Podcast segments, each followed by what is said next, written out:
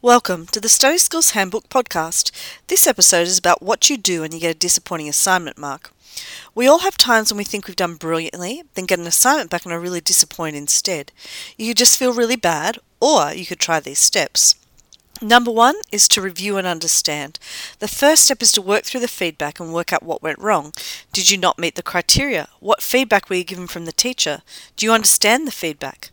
Can you work out why you got the mark you did? If you don't understand why you got the mark you did, it's essential you ask your teacher for further clarification. Otherwise, you'll keep making the same mistakes. Number two is to challenge or accept. Once you understand what the issue was, you can either accept it or challenge it. If you feel the mark was actually fair enough, then it's time to move on and accept it. There's no point beating yourself up anymore about your disappointing mark. Instead, you need to treat this as a learning process. The people who are most successful in life don't let their mistakes get them down. They see them as a learning opportunity where they can improve and make sure it doesn't happen again. However, if you really think your mark was unfair and you'd met all of the criteria, you can talk to your teacher and politely explain your point of view and ask if they would reconsider your mark. Number three is to learn and change. The only way to improve is to work out what you did wrong, then try and fix it. It's actually a really good idea to redo part of the work and resubmit.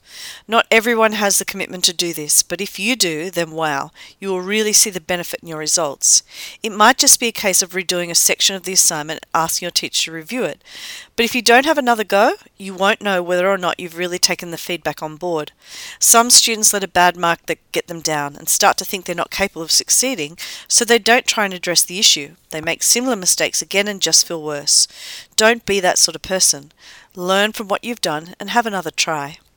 Another good thing you can do is to ask to see other students' work who received top grades for their assignments, to evaluate what was missing in yours or how you could improve yours next time. It would also be a great idea for your next assignment to show your teacher a plan or a draft early on, explaining how you think you've met the criteria, and then seek feedback well before handing it in.